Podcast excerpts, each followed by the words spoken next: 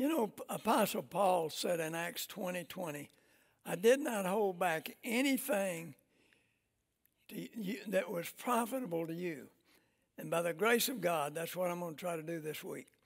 And I want to say I am so grateful to be able to come to you by uh, video.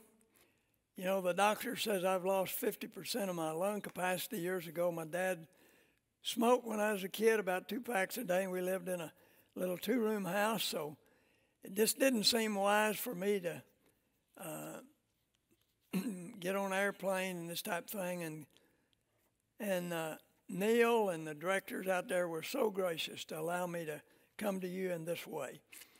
And I hope this will be very effective to you. And I am, I am so thankful to Neil Walker and, and Melinda and Jeremy and Katie and Aaron and those of you out there have been such dear friends. And then Brian and Jennifer Zuniga and the crew from California Baptist, and then Paul and Christy, those of you from uh, Chico. And I am grateful to have this privilege to speak to you. Now, I've been asked the first night, and by the way, you have your little booklets. Uh, you'll notice in the first if you'll open it up, and by the way, I'd suggest the first thing you do is write your name on it, okay? And then inside on the first sheet is just a blank sheet. And you can take notes on that. There may be some verses and things you'd want. But I'm going to be talking to you tonight, and I've been asked to do something more of a biographical nature.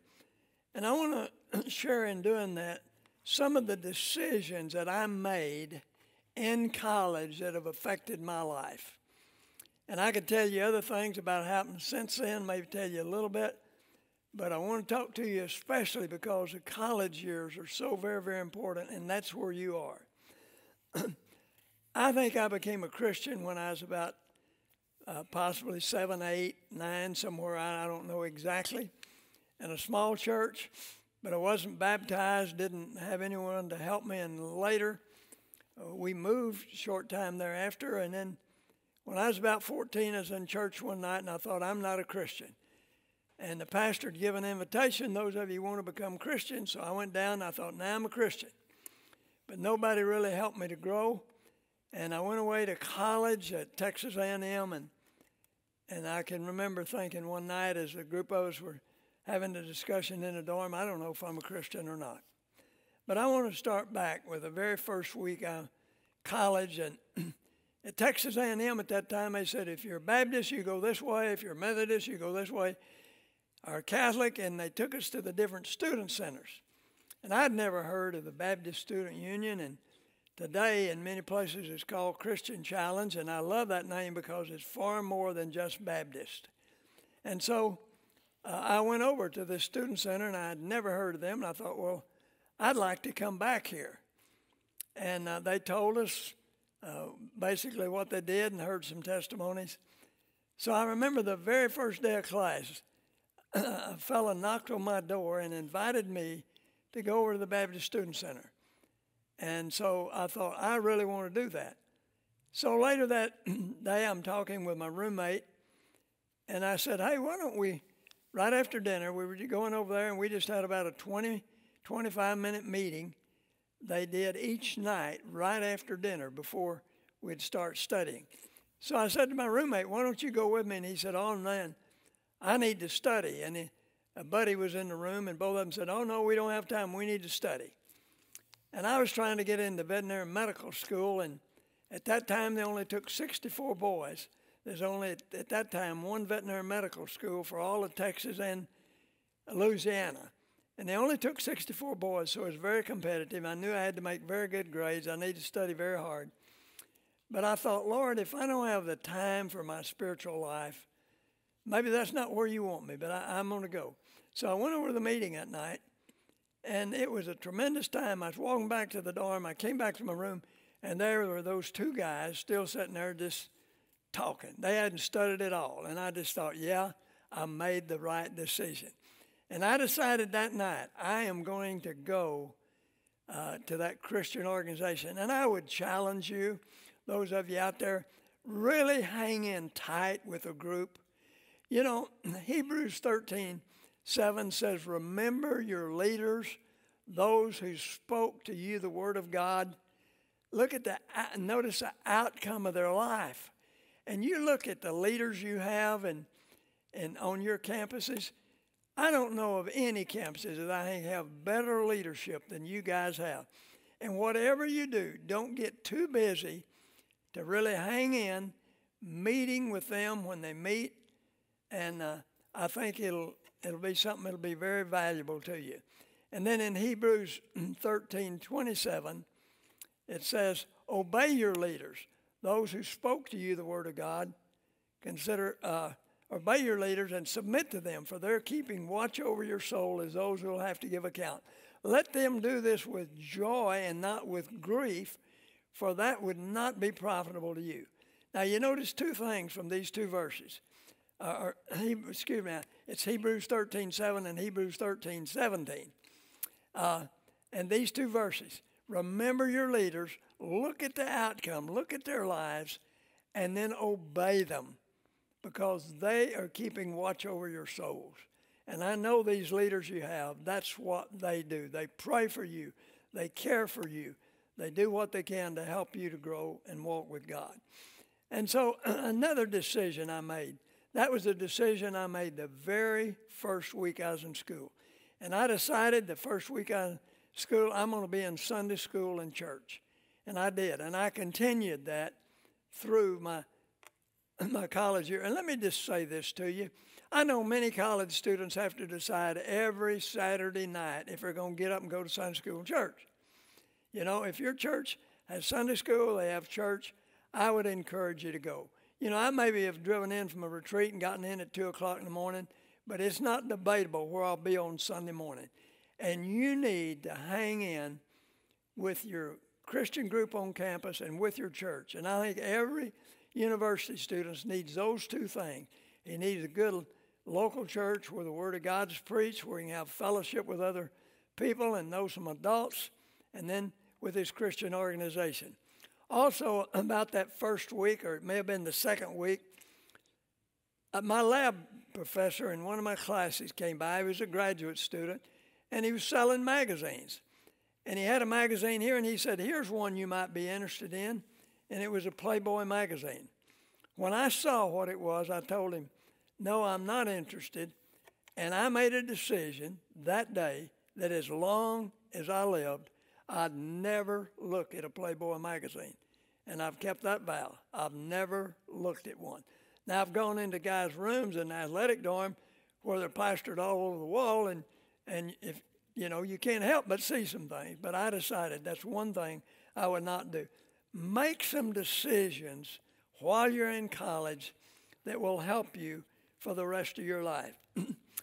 you know, I remember too that freshman year, one night we always had a thing called Love, Courtship, Marriage Week. And our director's wife was speaking, and uh, I never will forget her three points because one of the things I did, and I encourage you to do, is uh, take notes when you go to church. You know, I know when I went to college, if I went into a class and didn't take good notes and walk, tried to walk in six weeks later, I didn't have a chance to pass the test. And Psychologists say you forget 90% of what you hear within 24 hours. So take notes. I still have notes that I took in college, messages and things I've heard. I know one I could pull out and look at and I could speak to you about that today. And so I would encourage you to take notes. So I did that. I remember her three points were your God, your goal, and your gal. And he said, Your God and he talked about our relationship to God, and then your goal, where are you headed in life, and then about your girlfriend. And I remember walking up to her after that, and I said, Ellen, you know, I'm 500 miles away from home. I don't have money. I don't have a car. This is an all men's school at the time. I really don't have much time, time now to be dating. And I'm on a campus where there are a lot of lost people. I think I need to be concentrating on trying to walk with God get into vet school, and do what I can to share the gospel here. But, you know, Ellen, I don't think the fact that I can't be dating right now is going to limit God from being able to give me the right person at the right time. She said, Max, I agree with you, but you'll just have to prove it in your own life. And I can remember walking back to the dorm that night and just praying, Lord, in due time, would you give me someone of like heart? Now, I want to tell you a story along that line. I'm home one summer, and uh, I'm going at our church. We had a thing called training union right before church, where people, a group of college students, are probably 12 or 15 of us from different campuses there that night, and we were talking about our college experiences and things. And I was sharing with them because I was beginning to learn about witnessing and begin witness on campus, and I was sharing some of those experiences. And I noticed one of the girls over there, a very attractive girl, seemed very interested. And I thought, yeah, Max, uh, it's because she's so cute that you're so interested. But I thought, no, just looking around, she seemed very interested in what I was saying. So I thought, here I was at A&M, hadn't, you know, don't date there, so maybe I'll ask her for a date. So I prayed about it and felt at peace. That is as much peace as you can feel when you're scared to death to ask a girl for a date. So I asked her for a date that week, and uh, I'm getting ready to go on a date. And Mom comes in, and she said, she knew I had a date. She said, What are you going to do tonight? And I said, Well, Mom, if we could do what I wanted to do, we'd just go somewhere and get a Coke and talk about what we were talking about Sunday night. She said, Son, you need to learn something about girls. They don't just like to do what you and your buddy. I, meantime, I'd found a, a young high school student. I'd never heard about disciple making or that, but I'd started meeting with him, and because I was growing, I was sharing with him, and she said, Now, girls are not like you and your old buddy Palmer. They don't just like to read the Bible and pray all the time.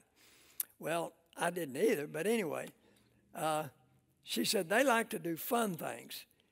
And so I'm driving up there that night, and in our town there were two movies. So when I picked her up, I said, uh, You know, there are two movies in town, and this is showing at one theater and this is other.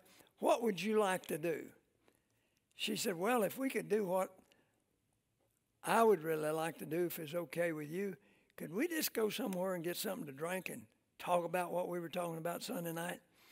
I said, sure, we could do that. So we did that. And then I pulled up in front of her house to let her out of the car, and she started crying. And I thought, what in the world? I said, what's wrong? She said, I didn't know there were guys like you still around. I said, what do you mean? She said, well, you know, my dad was killed in the war. And so mom had to work, and we were left alone quite a bit. And then she married again, and I had a, had a, a stepfather, and he was killed in an automobile accident. Said my mom was trying to make a living for my brother and I, and so she said uh, while she was working, guys used to come over to our house. And she said, I've done some things I'm really not proud of. But she said, then when I started to college, some guys, some girls in the dorm where I was having a Bible study, and they were going over to this Christian meeting uh, at the Baptist Student Center, and they invited me. I started going. I went to the Bible study, and she said I became a Christian. She said I was so excited, and she said one night, the president of that Christian organization, the BSU, asked me for a date, and she said I was so excited. I thought, boy, I'm gonna get the date a real spiritual guy. And she said, We went out on our date. He couldn't keep his hands off of me. Said he is just like, said he pawed all over me. He said he is just like all the other guys that I'd ever dated. She said, I never dreamed there were guys like you still around. Well, I went home that night praying, and I thought, God, in due time, you will lead me to someone of like heart what I have to concentrate on is walking with you, being what you want me to be, and in due time, you will give me someone of like heart. Now, I never dated that girl again. She went back to her school. I went back to school. I think God used that to teach me something, and I think He used it to really bring some encouragement in a young lady's life. And so, God began to do some things in my life. I went home, as I mentioned one summer, I'd never heard anybody talking that I ever could remember about disciple making or finding somebody to build into their life. But one Sunday I'm at church and I notice in the choir they're all adults and there's one high school kid there. And I thought, well, he must have some interest in God or he wouldn't be up there with all those adults. And so that night after church, I asked him, and I said, Would you like to go out and get a Coke or something and let's talk? I'd like to share with you some things I've been learning in college. And he said, Sure. So we began to spend time together. He'd come out the house and I was memorizing verses. I began to help him memorize verses. I was at, back at school. I had wanted to witness. I remember one night I was praying. I said, God, I want to be the man you want me to be. I want to do what you want me to do. And I knew God wanted me to be a witness. I said, Lord, when I get my veterinary hospital, I'm going to try to make enough money to personally send a missionary. And I thought God would really be interested in that. But I sensed he wasn't. He said, I want you to be a witness here now. And that scared me. So I picked up a little New Testament that a Sunday school teacher gave me years before. And we'd written four verses on the flyleaf. Romans 3.23, all of sin come short of the glory of God. Romans 6.23, the wages of sin is death. The gift of God's eternal life. Ephesians 2, 8, and 9. And in Acts 16, 30 and 31. Those four verses. And so I started down the hall. I saw a door open and a fellow sitting there, and I thought I need to witness to him. But I, I was scared. And so I going down the hall, I read the bulletin board. I come back and look at him again. I go there, I get a drink. I go read the bulletin board. I get a drink. I don't know how many times I walked up and down before I could just knock on his door sill, say, "Hey, I'm an Aggie here like you are, but I want to tell you what Jesus has done for me." And that was the beginning for me. and the boy lived in the room next door went to our meetings with us, and he said, uh, came in one night. He said, "Max, I've never led anybody to the Lord." I said, "You haven't." Just like I was an old pro at it or something. And I said, Would you like to? And he said, Sure. I said, Well, I would too. So why don't we go witness every night and we'll keep doing that till somebody becomes a Christian. So let's start tonight. And he said, Man, I got a paper due tomorrow. And I said, Well, I got a test, but it won't take long. So we started. It wasn't long till somebody did become a Christian. Then another one became a Christian, and other guys became a Christian. And we got every night at 10 o'clock, we'd quit studying and go witness. And we were seeing about two people a week accept the Lord for about a year and a half, and God was really doing a work in, in our lives. One of the things somebody told me one day said, if you can write verses on these little cards, you can memorize them. And this guy had gone to Moody Bible Institute, so I started getting verses and I'd read, and you know, I'd be reading over here in Galatians or someplace, and and one of the things I began to do was really read the Bible. And, and then I'd find a good verse, and I think, I need to memorize that. So I started memorizing them. Now, I grew up in high school going to the movies every Saturday night. So when I came to college, I'd just walk over. There's a movie close to the campus. And one Saturday night, I was walking over there to go to the movies, and I stopped under a tree, and I thought, you know, I really hadn't had much time this week reading the Bible. And it'd probably be better if I, instead of going to the movie, if I'd just go back to my room and read the Bible.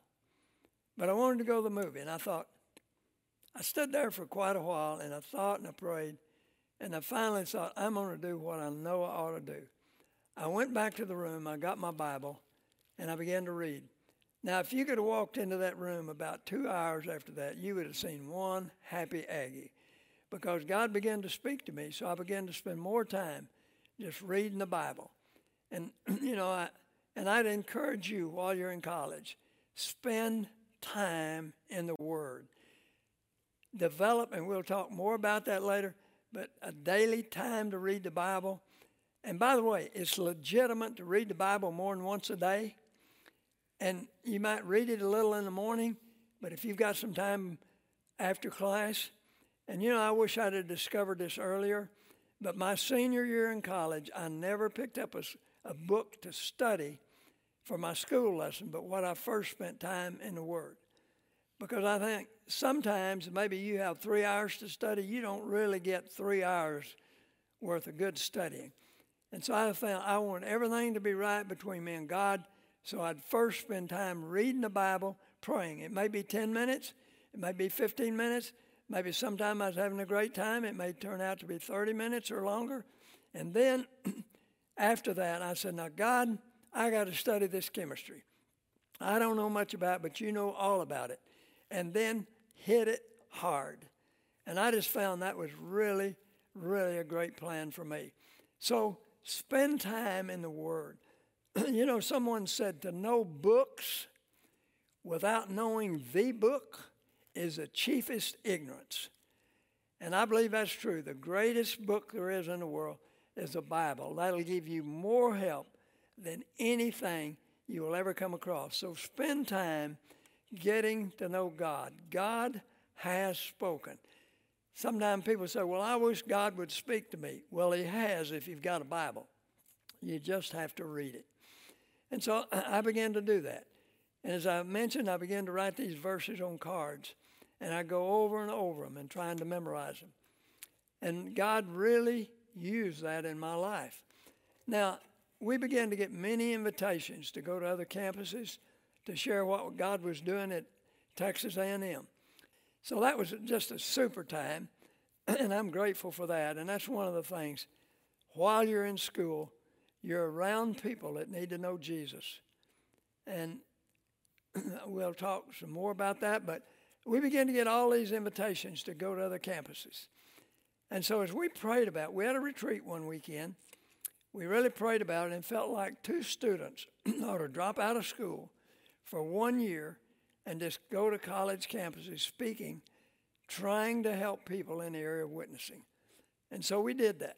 As we prayed, the group felt like that I and another fellow should drop out of school. a man in Houston bought us a used car, and we started going to campuses.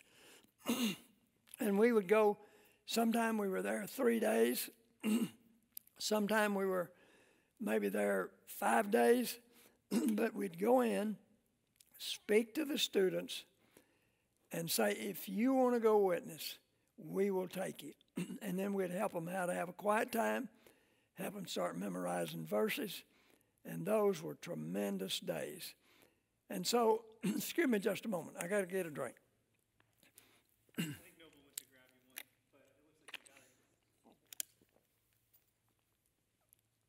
so, we would travel and speak. One time we were at the University of Houston, and a girl said to us, uh, I have this Jewish friend, and he's over in the dorm. Would y'all go over and witness to him? And she said, It's okay for you to use my name because I've been trying to talk to him. So we go over and we're knocking on his door, and a guy comes in down the end of the hall, and he said, Just a minute. and we're knocking on that's the fellow that lives in this room. And he'd been out on an intramurals, and so he said, What do you guys want? And we said, Well, we're just two Aggies, and we want to share what Jesus has done for us. And can we talk with you for a minute? And he said that. no, he said, I've got to get a shower and I've got to uh, hurry. And he said, Well, if you'll hurry. So we took just a moment and uh, tried to share the gospel with him. And I can remember as we walked down the hall thing and, and saying to my roommate, as far as I can tell, we did absolutely no good. All we did was just make no impression on him, but it's right to try, and we tried. and so we prayed for him. And a few years later, I'm in seminary at the time, and a girl that's in the carpool with me said, Were you at First Baptist Church in Dallas tonight? And I said, No, I happened to be at another church. And she said, Well, there was a, a Jewish evangelist at Dr. W.A. Criswell that had to come speak. And he gave his testimony how he became a Christian. And he said, One day I was coming in off athletic field, and two Aggies were knocking on my door. And he said, I wasn't even nice to them. But he said, They told me about Jesus, and I thought, why would two absolute strangers be willing to come talk to me? And he said, I, it bothered me, and I kept thinking about it. And he said, finally, I went to a friend that I knew as a Christian, and that person led him to the Lord. And so you never know when you witness you know, sometimes you're just one in the length of a chain. And so the point of it is everybody we meet needs to know Jesus. So we traveled, and I'll share an uh, experience or so with you.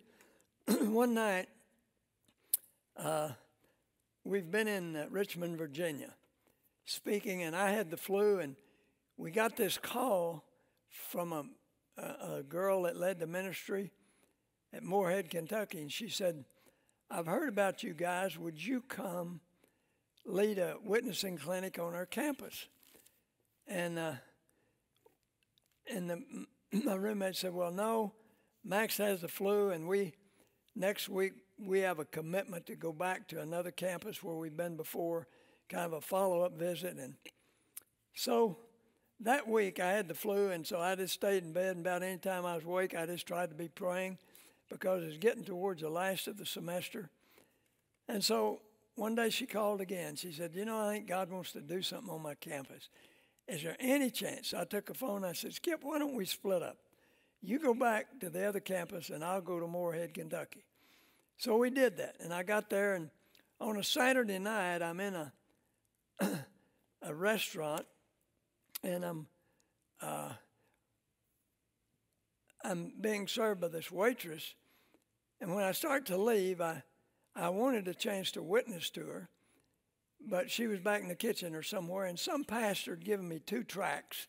I'd already given one of them away, and I'm just trying to learn everything I can about witnessing. I just had one left. But I thought, yeah, I'm going to put it down. I put a tip on it where she'd be sure and pick it up.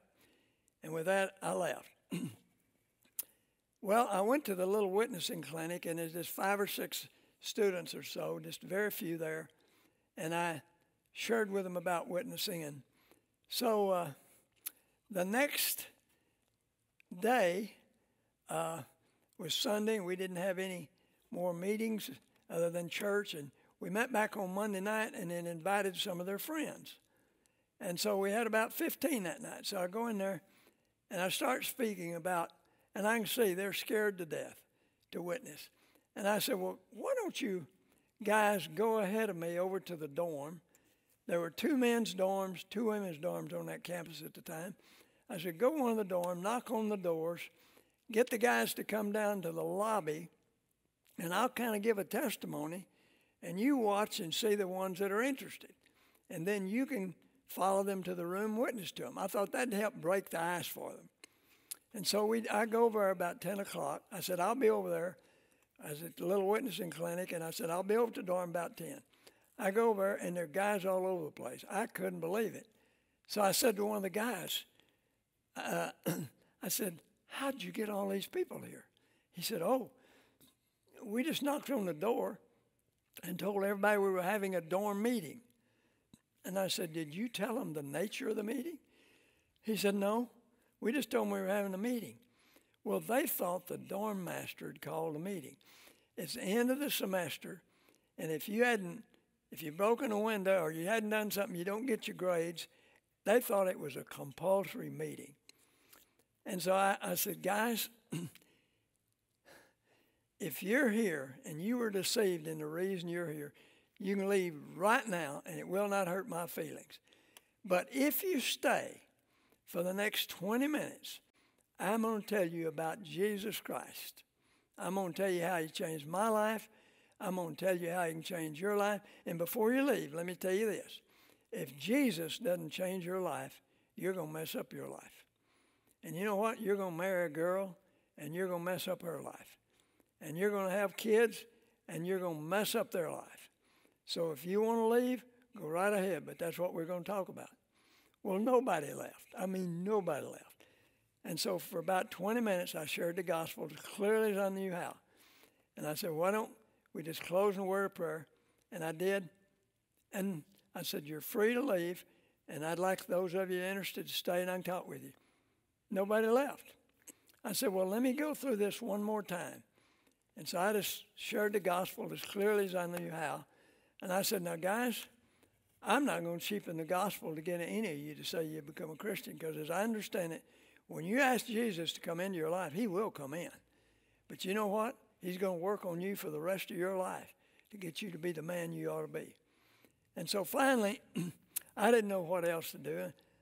And I knew Romans 10:13 says, "Whosoever shall call on the name of the Lord shall be saved." So I had my Bible. I just laid it down on the floor, and I said, "Now, guys, if you want to be saved, come put your finger on that whosoever and claim this promise." And so they started coming. They were reaching over each other's shoulder, and there were guys all around. You couldn't even get close to the Bible. And so I just couldn't believe it. I'd never seen anything like this. So we stayed till wee hours in the morning dealing with people. The next day, it was all over the campus what had happened. Now, that was on Monday night, and finals were to start on Wednesday morning. And I thought, man, that's, that's interesting. So I said to one of the girls, why don't you ask the dorm mom if I can speak in, one of the, in the girls' dorm? She said, You don't know our dorm mom. There's no way you'll speak in that dorm. I said, Well, go ask her. The Spirit of God is working, and maybe God will open that door. But would you go ask her? She said, Well, I'll ask her, but I don't think it's doing, doing any good. And she said, Yeah, I'd be glad to have him come speak. So they invited the girls from one other, the other girls' dorm to come. So I'm supposed to be there at 10 o'clock that night. I walk in, or, or not 10, I was there about 9 or so. And I go in there, and there are girls all over the place. So as I'm speaking, one girl over here just starts bawling. And then another girl began to cry, and I thought, I don't want this to be some kind of emotional deal. So I just said, that, here's what let's do. I'm going to lead us in a word of prayer. If you're interested in talking further about becoming a Christian, I want you to walk out the door, that you go down the steps, back underneath, down the hallway, because the girl that was the, the BSU director there had just graduated a year before, and she had an office in the basement of the girls' dorm. I said, So go down there and I'll meet you. And so they started out the dorm. I thought a lot of them would be, and some of them did go back to their dorm, but a lot of them is just turning, going down. I mean, they're all along the hall. And what I'd wanted to happen was that those that were Christians that break the ice for them, they begin, and that was happening. You'd see one of the girls, BSU girl, and she'd have a little huddle around another one, another one, another one. Three girls sat down on the couch. I began to talk to them, and then I looked at my wife and Oh, me. I'm late. I'm supposed to speak at the other men's dorm. I hadn't been in the night before. So I run across the campus, and when I get there, same thing. People everywhere. Now, this was a TV lounge. They had chairs set up, but there's one chair vacant right in front.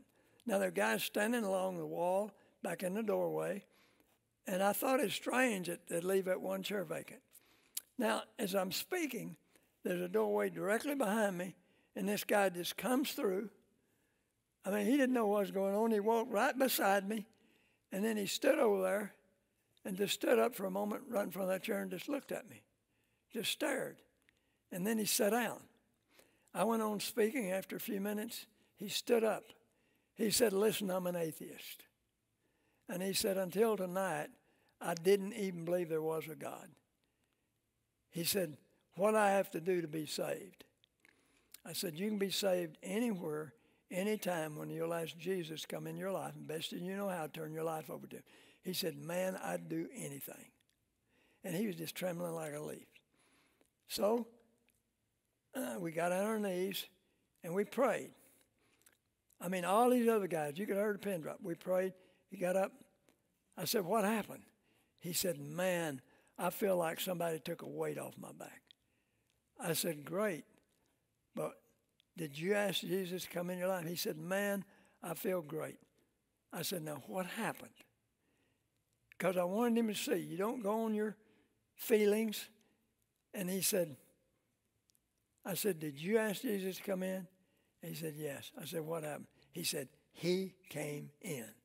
And I said, That's right, and you can stand on that. So I looked over, and one guy was kneeling over. I later found out he was either a tennis or a golf coach. He's a 26 year old guy. So this guy stands up and begins to give his testimony. And so I just left it in his hand, went over and knelt beside that guy and began to talk with him. And he began to say, he said, guys, you all know what a dorm clown I've been. He said, But I'm not clowning tonight. Why don't you come give your life to Jesus? And I found out later, I don't know how many people accepted the Lord that night. I know the next day they were having about 60 kids down meeting. And now, you know, next day, finals were starting. about 60 kids meeting down by the river to pray. One girl goes home that night and her roommate's pouring her whiskey down the drain. And I knew God did a work. And I, I had a list of many, many of those students that I prayed for. And that day, after that first night, I told the, the director of that ministry, I said, You know, I've never seen anything like this. And I need to get alone and just get some time with God. I'm going to go up on the hill, and I'll be down about noon. I went up on the mountain there in a little valley, and I went up on the mountain and just tried to spend time with the Lord. And you know, sometimes you feel close to God, and I don't think I've ever felt worse in my life. You know, just God, what do I do? When I came down off the hill that day, I came to the little BSU room, and there's this girl there, and she had this track that she had been that waitress there, and her boyfriend had been saved that Tuesday night in the dorm. And she said, You know, I picked this track up the other night in the restaurant. She said, I read it. It was all wet and crumbly. She said, I've been up all night. How can I be saved? So I talked with her, and that day I talked to 20 people, either 20 or 21. I don't actually remember, but I know every one of them except one, as far as I could tell, that I talked to individually that accepted the Lord. So God did a, a tremendous thing. So I came back to A&M to go back to school. Now, when I dropped out for a year, mom and dad were afraid I'd never go back to school. And I promised them, I will. And I went back and, and I began to pray. I wondered, Lord, uh, this veterinary medicine stuff, when I hit chemistry and physics, they had a hard time putting a course together I could get through. And I began to see I loved the animal part. I grew up with animals. I loved to show animals and things.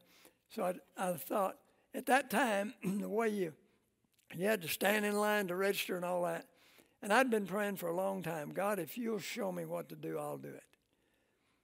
And I, I just, standing in that long line, I said, God, when I get to the first of this line, if I feel peace, I'm going to change my major. And I had tremendous peace. Now, that sounds like a sudden decision, but I'd been praying about that for a long time. So I changed my major, got in the major I really liked, made A in every course I ever took in that field, and God began to do something. When I came back, I really began to pray. Now, let me say this right after that time at, uh, at one of the campuses, after Morehead, Kentucky. Now, not all the schools get out at the same time.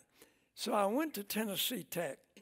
I spoke there, and I noticed there's five or six guys there, and they lived in a house right off the campus.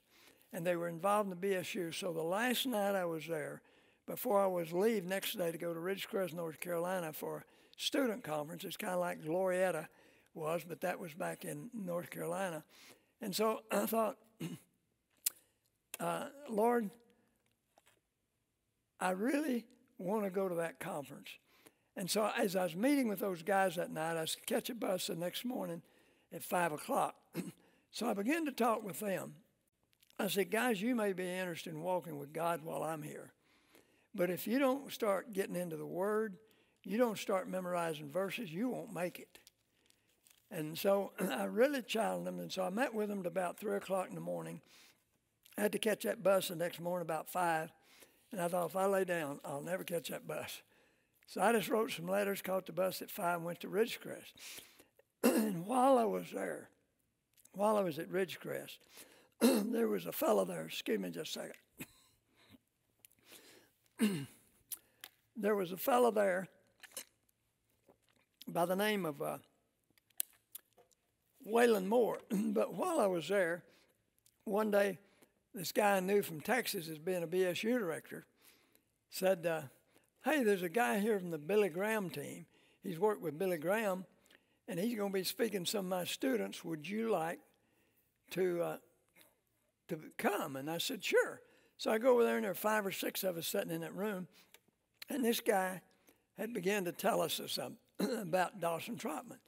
Now, that night when I met with those guys at 3 o'clock in the morning when I left, I said, guys, you know, I've got to work this summer in order to go to school. And I know you do. So why don't we just maybe move to some city? Let's get jobs. We'll join a church, and at night, we'll read the Bible, we'll pray, We'll memorize verses. I'll teach you everything I know about God. May not be much more than you know, but I'll teach you everything I know.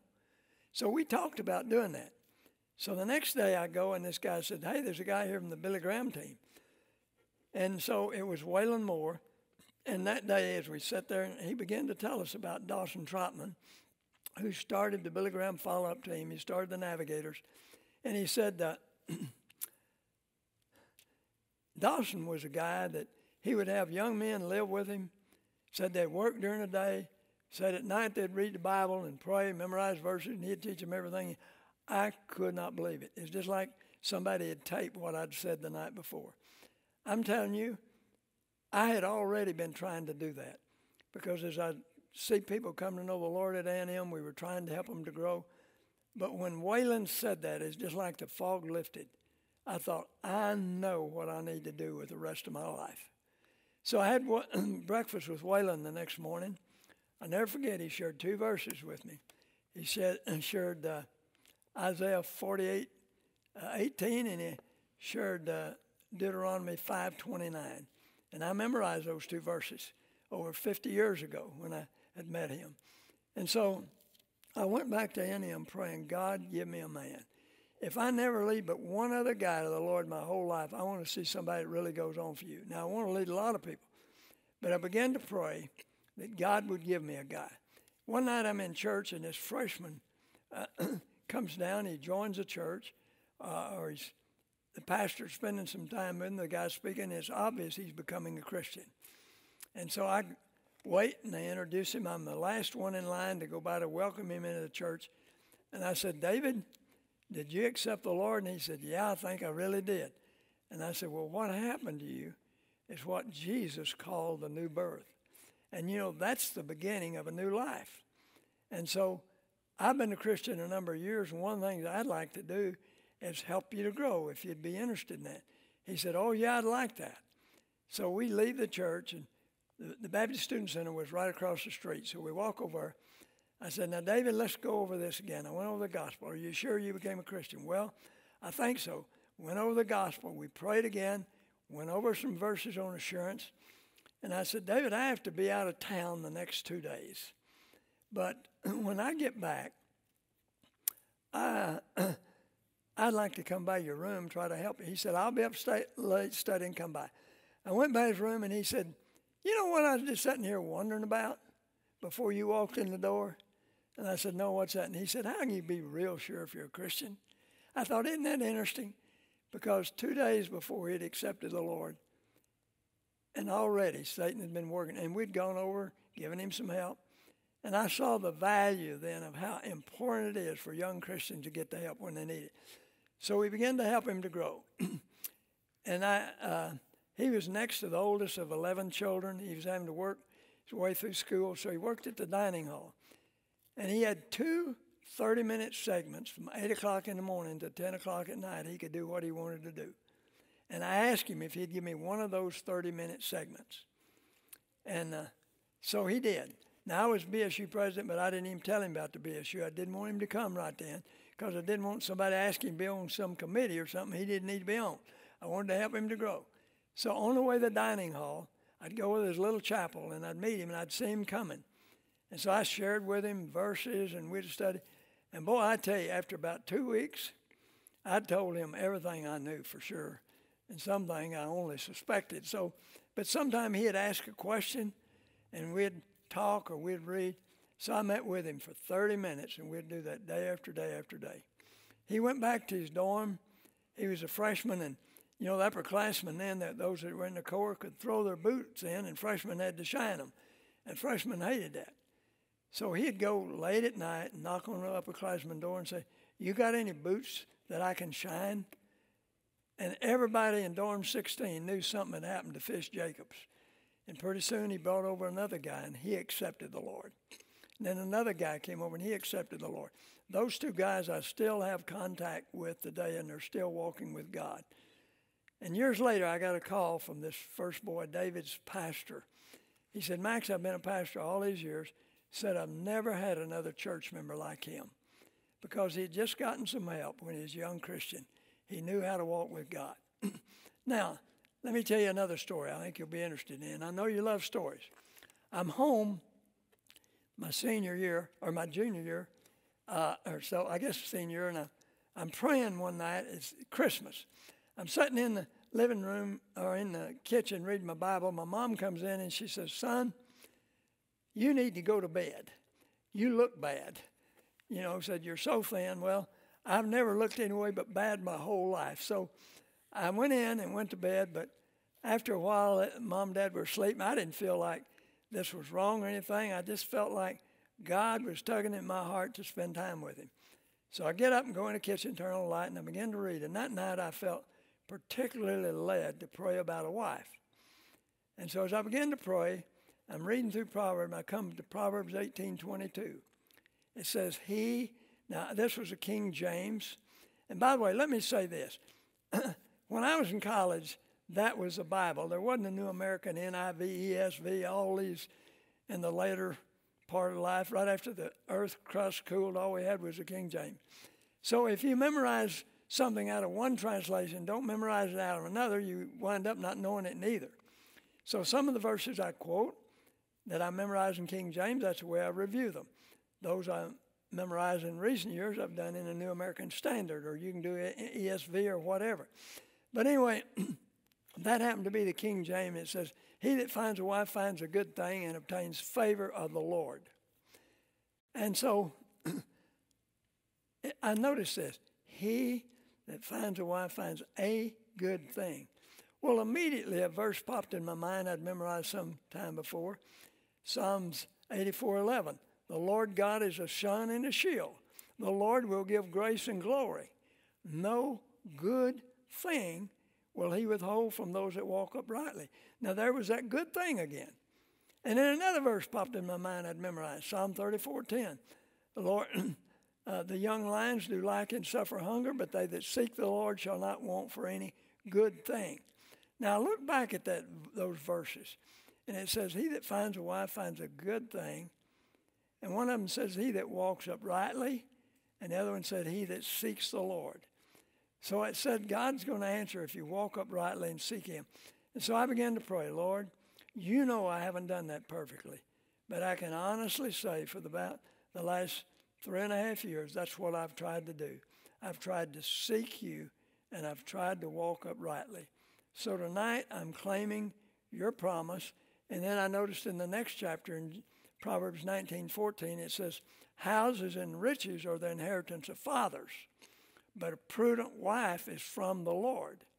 You may inherit houses and land from your parents, but a, a mate a godly mate is a gift from the Lord. So, I just claim that. I still have those notes I wrote that night. And uh, that God, tonight I'm claiming your promise. Now, I'm not saying God will ever tie those same verses together for another person just like that, but I am telling you that if you'll seek God, God will do plenty in your life and give you promises and give you guidance. And so, I knew that in due time, God would fulfill that. So it was probably a couple of years later before I met Sandra, and when I met her, you know, I knew she hadn't had the privileges I had. I knew she was a Christian. I could see that I thought she had a heart for the Lord, but I dated her and I thought, now, if she doesn't really begin to respond to this thing of discipling people, I don't intend to, to date her uh, because I want to be sure I have a woman of black heart. Well, she really began to respond I, after that year in college. And by the way, some of you in college, you're so concerned about what you're majoring in. And that, that can be very important. Uh, and a lot of you wonder, well, what's the next step? Well, I remember two weeks before I graduated, we're walking back from class, and those of us in the same field, animal husbandry.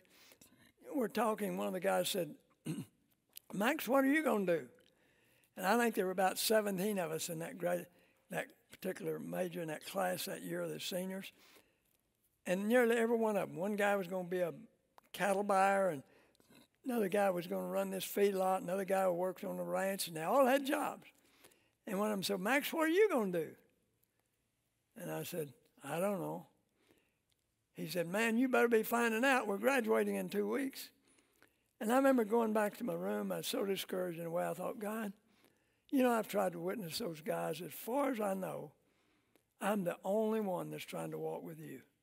And yet I'm the only one that don't know, doesn't know what I'm going to do.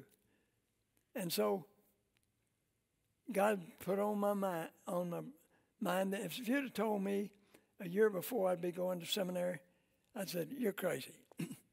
but God put that in my mind because I knew God had wanted me to do student work, and I knew some uh, with some of the leaders in our convention and things that would be important to them that I have a seminary degree. I didn't know where I would wind up, but I knew one thing I wanted to give my life to discipling people. and so that's what I began to do. And so I went for a year's seminary, and here again, God will take verses that you memorize and things and allow you to have experiences with them. I remember one day my evangelism professor said, Max, would you go with me on Saturday? We'll drive over to Louisiana, and I'm going to speak on Sunday morning, and uh, you stay and speak on Sunday night, and I'm going to fly that afternoon up to the, for the Southern Baptist Convention. And at that time, we didn't have classes on Monday at seminary, and so uh, he said, "You can drive my car back on Monday." And I thought, "Man, that's great. I want to get some time with him." So I told him I'd do that. So then I go to class, and uh, I see one of my buddies, and he said, "Boy, Max, we're sure looking forward to you speaking." And it was happened to be close to Wichita Falls. It was a little place called Joy, Texas. Said, I, I'm looking forward to you speaking at our youth rally on Saturday night. And I said, No, that's Friday night. He said, No, it's Saturday night. I said, No, I'm going to be in Louisiana on Saturday night. That's, that rally's on Friday night. He said, Max, I'm on the committee that invited you. I know when it is. It's Saturday night. And I thought, Oh, no. I told him what happened. He said, Which one of those engagements did you take first? I said, Joy, Texas. He said, That's where I think you ought to be. And I said, I do too. So I'll be there. Now I got to go tell my professor. How's he going to get his car back from Louisiana, you know? And so I'm on the way. And I think, oh, God, I don't see how I can get out of this with a good testimony. And I really hated to tell him that. So I'm walking over there, and Psalm 50 15 just pops into my mind that I'd memorized back in college. Call upon me in the day of trouble. I will deliver you, and you will glorify me. And that verse just popped into my mind. And I thought, call upon me in a day of trouble. God, this is a day of trouble. So I'm calling on you. I don't know how you're going to do it, but would you glorify your name? So I go tell my professor, I said, Sir, I hate to tell you this, but I made a mistake. He said, What'd you do? I said, I can't go with you to Louisiana on Saturday night. And just as serious as he could be, he said, Why? And I told him, and he started laughing. And he just laughed and laughed. What's going on? He said, Max, I am so tired. I am literally worn out. And I was talking to that pastor this week, and I told him, I'm driving over on Saturday with one of my seminary students. He said, What in the world are you doing? Driving all this way over here?